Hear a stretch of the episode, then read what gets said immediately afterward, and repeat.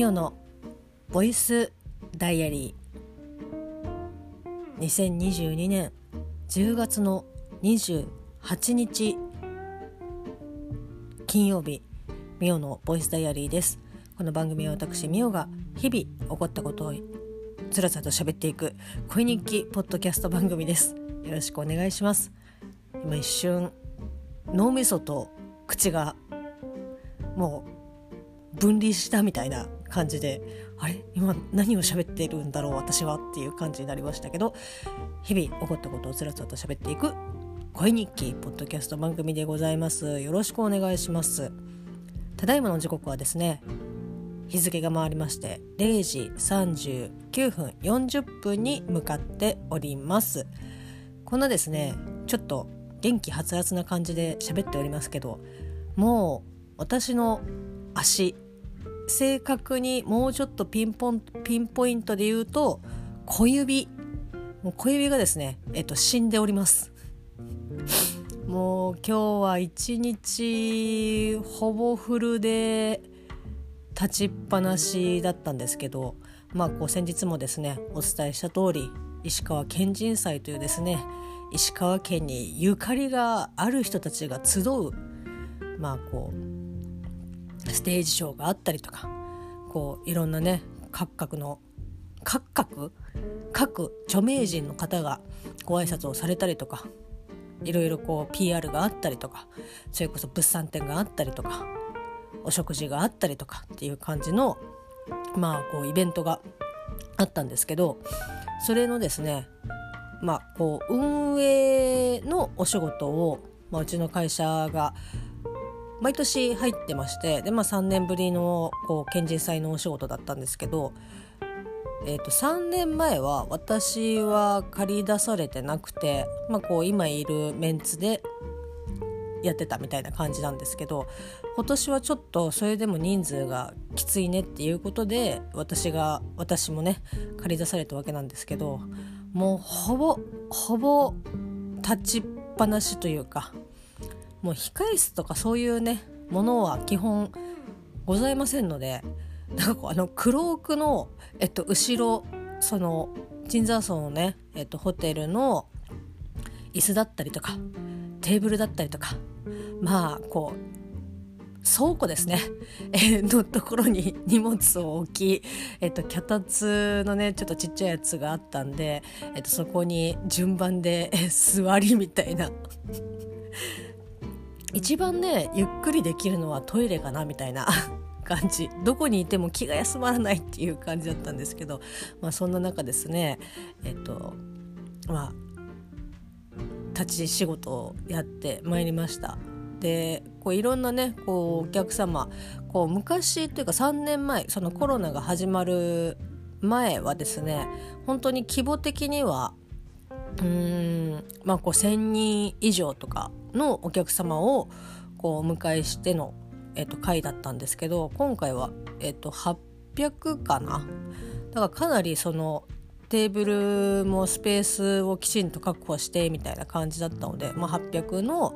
人数でお客様をお迎えしてのあれだったんですけど、でも本当になんかこういろんなねそのお客様の対応とかを、させていただいたりとかして、もう本当にちょっとしたことだったりとかするんですけど、させていただいたりとかするときに、なんか本当にね、これは店で働いていたからこそできた対応、できた対応っていうか喋り方だなっていうふうに思いましたね。その今まで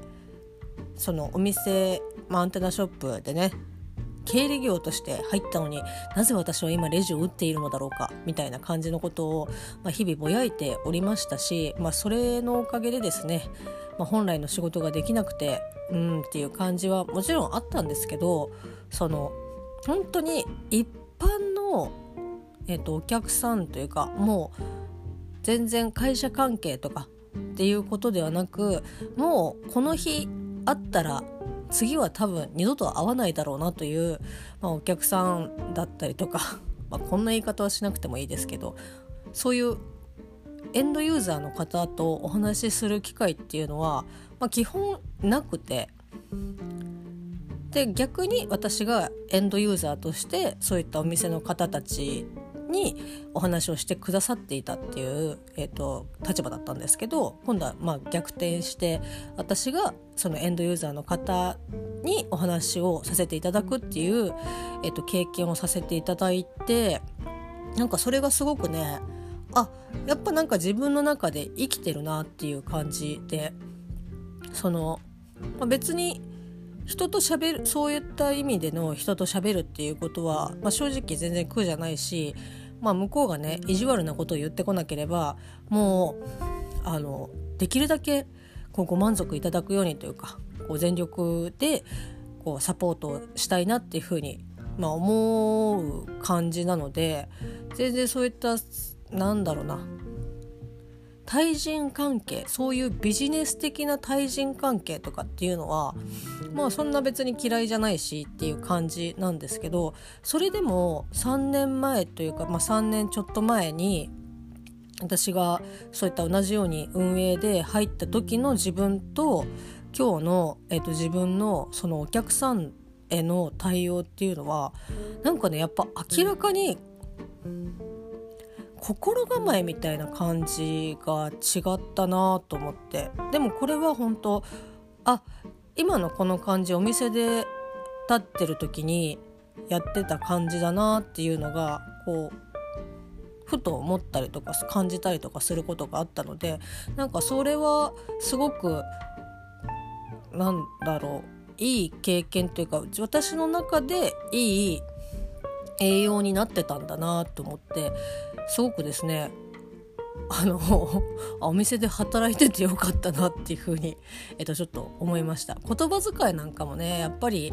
なかなかエンドユーザーの方と、その接客業をやらないとなかなかね、言葉遣いとかって丁寧にやっているようでも、その店舗用の言葉遣いとかって、もちろんあったりとかすると思いますし、もちろんそれがねできる方とかも一般の方でいらっしゃるとは思いますけど、私は正確に調べ始めたらできてなかっただろうなっていう感じ、もちろん敬語のデスマスは使いますけど、言葉の端々みたいなところとかも、お店で働いてたからこそ出てくる、自然に出てくる言葉だなと思って、そういうところは働いててよかったなっていうふうに、思える瞬間を今日体感することができたので、よかったかなっていうふうに思いつつ、足が痛いっていう、いやもうね、普段スニーカー族なのでヒールをね、スーツだったので、ヒールを履いて、仕事をしていたわけなんですけど、それでもかなり履きやすい、ヒール、フォーマルな、格好の時に、履く、ヒールが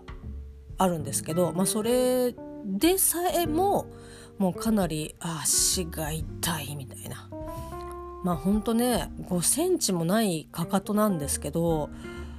やっぱね地面とちょっとでも離れたらダメね、でそんな中ですね、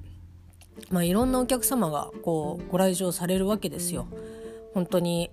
田舎が石川県ですとか、石川県の出身で石川県で働いてますとか、上京してきましたとかっていう、方もいらっしゃれば、その、石川県の、クラブの、姉妹店というか、銀座でお店を出しているクラブの人たちだったりとか、ママさんだったりとか、そういう、いわゆるその水商売をやっている方とかも、いらっしゃったりとかするんですけど、もうそういった方々の、多分チーママとか、そのもうちょっと下の、女性の方とかは、お洋服で、いらっしゃるんですけど、もうほんとママは毎回着物だみたいな。でね、やっぱそういった方の、着物姿は、本当に当然お美しいですし、その美しさの中にやっぱりなんだろうな、こう色っぽさ、こう女性の私でさえもすごくこういやらしい感じの色っぽさではない感じなんですよね。でやっぱ言動とかその仕草とかがなんだろうな、そのもちろんそのクラブ通いを、私は当然してないですし、そんなお金もないですし、1回だけ連れてってもらったことはあるかなみたいな感じなんですけど、やっぱねすごくしとやかというか、なんか本当に水商売といえどその道のプロの方というのはこうやっぱ付け焼き場でこうやってるようなものではないんだなっていうのをすごくですね、目の前でこう話してらっしゃるのを見て、すごいなっていうふうに、もう本当にすごいなっていうふうにしかこう言いようがないんですけど、なんか本当ねすごいなっていうふうに思いましたね。であと、そのチーママたちとかママとかと一緒にいる、女性の方がですね、お洋服なんですけど、当然、お綺麗な方なんですけど、ヒールがですね、なんか三角定規で測ったら90度なんじゃねっていうぐらいですね、もうピンヒールで、なんかあそこのつま先とかかとのところが三角形に見えるみたいな感じで、すごくね憧れるというか、ああいうヒール可愛くてすごいよな。でも私が履いたら多分もう綺麗に歩けない、もうそもそもそういうヒールを履き慣れてないので、いやーなんかねすごくすげーって思いながら見てましたね。片や5センチもないヒールで、私はもうヒーっていう風に言ってましたけど、そういったねこう、ちょっと、ジャンルは違いますけど、Perfumeとかもねずっともうヒールでもう歌って、ダンスをしてっていう風に、やってらっしゃいますけど、こうねなんか昔インタビューっていうか密着インタビューかなんかでもうそのヒールでもうずっと生活をし続けていて、今はもう当然そのヒールも自分の足専用のヒールみたいな感じでこうオーダーで作ってらっしゃって、それを履いて、ご活躍されていらっしゃるみたいですけど、やっぱねピンヒールを履いた時の歩き方が綺麗な人ってやっぱすごいなって、本当にあれは慣れもそうですけど、一種努力の賜物だと思いますね。なんかこうパッと履いて履けなくはないけど、なんかこう膝が曲がっちゃったりとかして、いつものようにこうシャカシャカ当然歩けないですし、やっぱねあれを履きこなすっていうのは相当なものだなっていう風に思いながら、すげーって思って見ておりました。はい、そんな感じですかね。これ以上喋るとですね、結構あとはもう愚痴しか出てこないので、ここら辺で、やめたいと思うんですけど、帰ってきたのが12時ちょっと前、12時ちょっと前というか、11時、ほぼほぼ12時に、帰ってきたんですけど、もう途中で電車がこう人身事故でこのもう早く座りたいっていう風になってる中、なんかこう人だかりができてるなと思ったら、私が使う路線が人身事故ちょうど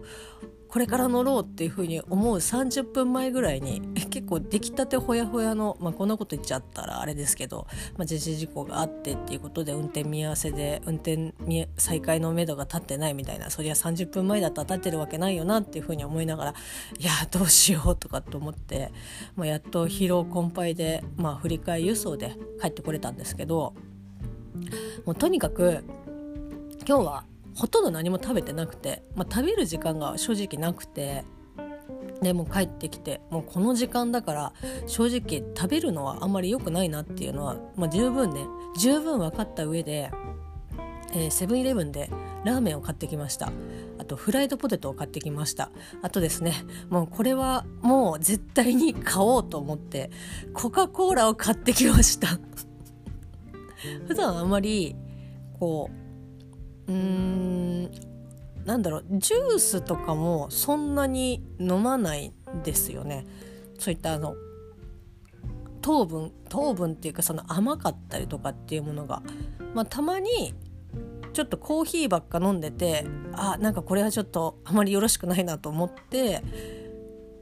ミルクティーとか今の季節だとホットカルピスとかそういうものを飲んだりとかはしますけど、いわゆる本当にジュースっていうものはまあなんか普段そんなに飲まないし、あんまり飲みたいとも思わないんですよね。だから本当に水かお茶かコーヒーかみたいな感じの、まあこう飲料生活を送っているわけなんですけど、今日はね、もうなんかコーラが飲みたいと思って、糖分と炭酸が欲しいって思って、それがファンタでもなく、まあコカ・コーラで、コカ・コーラをですね買って、まあ、さっきのねラーメンとポテトとコーラを食べて、まあこう一息ついたって感じなんですけど、まあその3つの中で一番美味しかったのはもう抜群にコーラですね。あれ、こんな美味しかったっけなっていうぐらいで、まあこうコカ・コーラの販売形態は、まあもちろん皆さんご存知だと思いますけど、ペットボトル、缶、瓶になると思うんですけど、その昔ですね、友達というか、まあちょっと先輩にもう死ぬほどコーラ好き、まあお酒が飲めない方だったので、こうなんだろうな、バーに行ってもとにかく、ひたすらコーラを飲むみたいな、感じの方だったんですけど、まあ、その方がおっしゃるにはもうコカ・コーラは瓶に限ると。やっぱりその製法するというか、その作られたコーラを、まあ、容器に入れる、その容器自体に圧がどれだけ、まあ、かかってるかって言ってたかな。なんかやっぱり瓶の方が炭酸がきついっていう風に言ってて、それがいいんだっていう風に、おっしゃってましたけど、まあ、私はそういったその入れる容器の違いで美味しいなって思うのは、まあ、瓶じゃなくて缶なんですよね。なんかね、瓶はそれこそ、まあ、炭酸が強いっていうことで、まあ確かに、まあ、強いかなっていう感じはあるんですけど、ちょっとね炭酸が強すぎるなっていう感じと、甘みがねなんかそんなに、まあコップに移して飲むのと瓶から、直飲みでするのとまた変わってくるとは思うんですけど、なんかね瓶で飲むとあんまり味がしないみたいな味がしなくはないんですけど、なんかこう私が知っているコーラの甘みがあんまり私の中では感じられなくて、でじゃあ缶、まあ、すっ飛ばして、まあ、今主流でね販売されておりますペットボトルだと今度ね、なんかこう、そんなことは絶対ないと思うんですけど、ちょっと科学的な感じがすごくして、なんだろう、炭酸も甘みも、まあ、多分好みには近いとは思うんですけど、そこにプラスちょっとなんか科学的な何かが感じられるみたいな科学は化けるの科学の方ですけど、なんかこうちょっとそういったね、おや何かちょっと何か違うなみたいな感じがして、ペットボトルのコカ・コーラもはそんなに、瓶とペットだったら、まあ、瓶の方が好きですけど、だからペットボトルはもうそんなに買わないんですよ。買わないとかペットボトルでコーラもそんなに飲まないんですけど、じゃあ缶はどうだっていうと、ちょうどねなんか炭酸もあり甘みもありで、ペットボトルとそこまでは一緒なんですけど、ペットボトルと違うところはなんかこう科学的な何かを感じないみたいなまあこれは本当に私の個人の、感覚なので、まあ、そんなことはまずないと思いますし、まあ、それでねなんか起こることがないようにお願いをしたいんですが、だから私はコカ・コーラをもしこうどれ飲みますかっていう風にこう選べるのであればもう間一択ですね、まあもちろんペットボトルはペットボトルでその飲みきらなくてもこう蓋ができる、持ち運びができるっていう、最大のメリットがありますし、瓶は瓶でねその発売当初のこうオリジナルというか発売当初の形態に、こう近いというかほぼ同じで、いわゆる元祖的な感じですかね、そういったところなので、こういいと思うんですけど、缶はねその開けちゃったら飲み切らなきゃいけないっていうところが、こうデメリットではありますけど、なんかほんとねなんかちょうど瓶とペットのもう本当にいい感じなんですよね、私の中では。だから缶のねコカ・コーラを、こう選んで飲んでうわうまーってすごくね今日一番幸せでした。あ、なんか仕事終わりにビール飲む人の気持ちってこんな感じなんだろうなみたいな、もちろん私もビール大好きなので仕事終わりとかにねこうキュッて飲んだらクワーっていう感じでいいと思うんですけど、ビールはねコップ一杯で全然十分かなっていう、ジョッキだとちょっと多いかなっていう感じなんですけど、ほんとね、すごく疲れた一日でしたけど締めくくりは美味しくですね、過ごすことができました。そして、ちょっと別件になりますけど、こ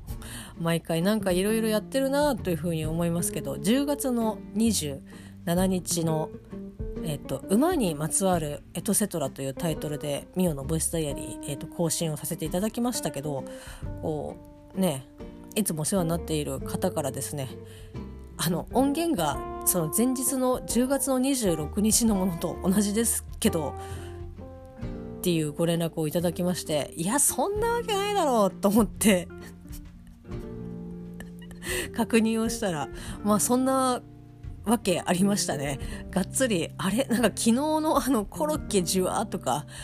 それこそですね、サイレンス鈴鹿をサイレント鈴鹿っていう風に、言ってた回をもう一回流すっていう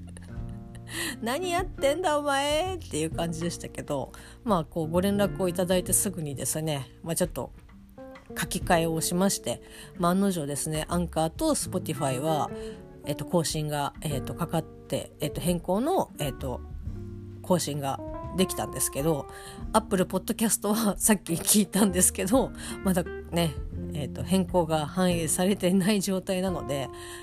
これをね聞いてあそういうことかっていうふうに思ってくださればちょっと幸いですし、今後はねちょっと気をつけていきたいなというふうに思っております。教えてくださった方本当にありがとうございます。だけな時間もですね日々毎日聞かせていただいておりますが、なんかこう10月の28日の最新回、大々だけな時間プロの方で、聞くことができますけど、そちらの方でお便りのねもうお便りのコーナーっていうタイトルもう消えてしまいましたけど、もう結構好きですけど、なんか可愛いですよね。ブイっていうのがうわめっちゃ V 言っとるやんって思いながら、楽しくですね聞いてましたけど、なんかねいろんなこうだけな時間大好きな方がリスナーさんがこうお便りを送って、今ステッカーがねお便り読まれるとステッカーがもらえるよっていうのでこう大量にですねお便りがラッシュしているということで大変喜ばしいことだと思いますけど、いろんな方がこう読まれてなんか聞いたことあるっていうかあの時の人だとか、いつもねツイッターの方でこう遊んでいただいている方が読まれたりとかするとすごく嬉しいなっていう風に勝手に思ったりとかするし、あとツイッターの方でこうステッカー届きましたっていうツイートを見るたびになんかよかったなっていうふうに、別に私が送ってるわけでも何でもないんですけど、嬉しいなっていうふうに、やっぱこう同じものをね、好きなもの同士がそうやって喜びをこう報告してたりとかすると、ああよかったよね、おめでとうっていうふうにこう嬉しい気持ちに包まれるわけなんですけど、まあこのね28日はどこぞの馬と知れないようわからん、なんかね昆虫のお嫁だなんだみたいな感じのまあね読まれてましたけど、はあ、本当にね、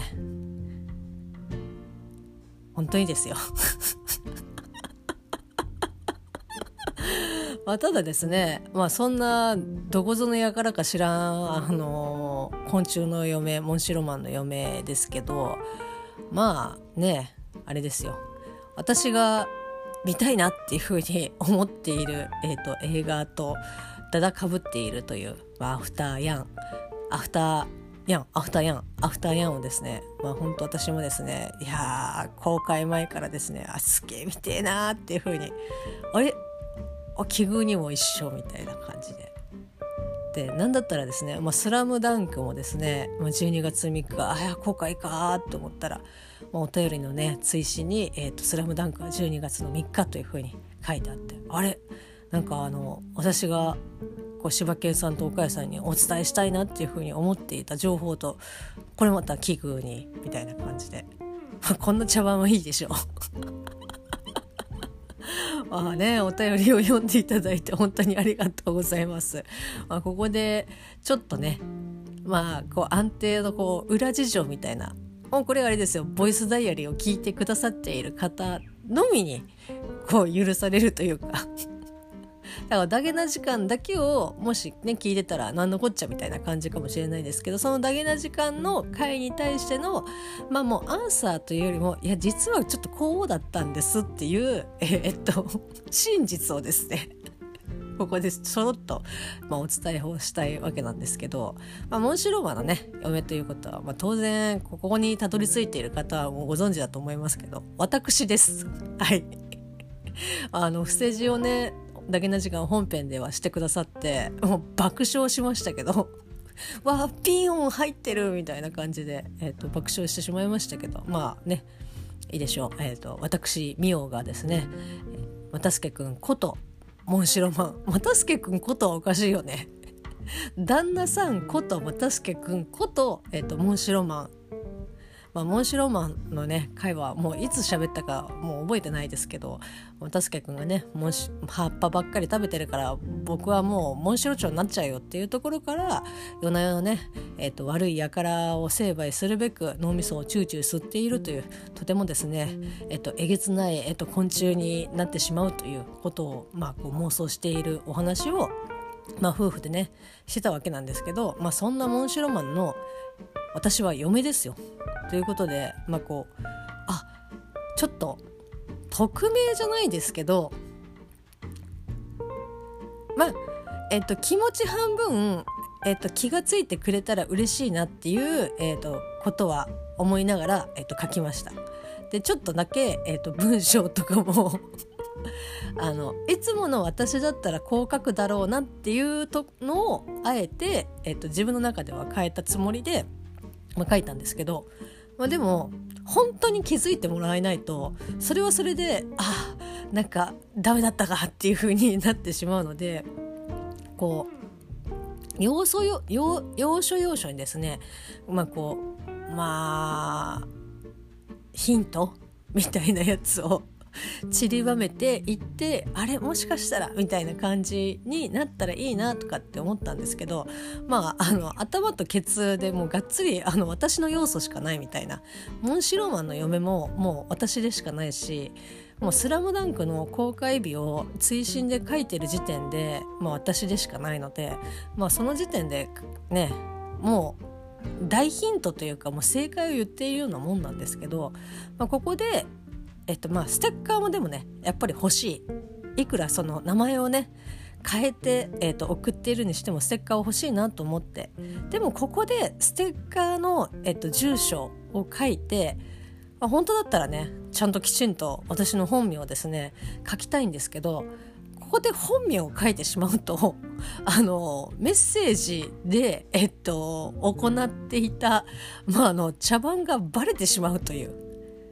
もしかしたらこのヒントもう正解っていう風に分かるような内容でも、あれこれはもしかしたらヒントかなっていう風に思うかもしれないから、いやここでなんだったらもう本当にれっきとした正解を載せるわけにはちょっといかないかなと思って、もうあえて住所のところに本名を消して、送りました。本当はね、別に住所のところに本名を書きたくないとかではなく、書いてしまうとバレるみたいな感じだったので、ちょっとねあえて書かずに、送らせていただきましたけど、もうあれですよ、いつ発送してくださるのかっていうのはちょっとわからないんですけど、しばらくはね表札に苗字ではなく、モンシロマンの嫁っていう風に表札変えとかないとなーって思っております。はい、こんなね茶番に付き合っていただいて本当にありがとうございます。またねちょっとまた名前を変えて送りたいなって思っております。いや今度はねもうちょっと巧妙な感じで、あれもしかしたらみたいなっていうちょっと匂わせぐらいなんですね。ただなんかね、私の悪い癖というか、結構ヒントを出すのがすごく下手くそすぎて、なんかこう普段もこれちょっと分かっちゃうかなとかっていうポイントがあまりにもずれすぎてて、いやネタバラシした時にいやそれは分かんないよみたいな感じだったりとかするので、でいや自分の中ではこれだとちょっと分かっちゃうかなっていう、さらにいや分かっちゃうなっていうぐらいでちょうどいいぐらいのヒントの塩梅になるので、今度はちょっともうちょっとねハードルをこうキュキュって上げて頑張ってね、あれもしかしたらなんて別にバレたくないわけじゃないんだけどなんか面白いかなと思ってまた、違う名前でお便りをですね送らせていただきますので、皆さんもですねぜひ、大々だけな時間へお便りを送ると、漏れなく、今のデザインのステッカーが、なくなったらまた新しいですねデザインのステッカーが、こう一応準備、されるよっていうふうに、おっしゃっているので、ぜひですね皆さんお便りを送ってステッカーをゲットしよう。こちらは大々だけな時間、プロでも、当然フリーでも同じですので、お便りをですね送ってステッカーをゲットということでございます。宛先は、dddjk.net へアクセスしてメールフォームからお送りください。それではまた明日。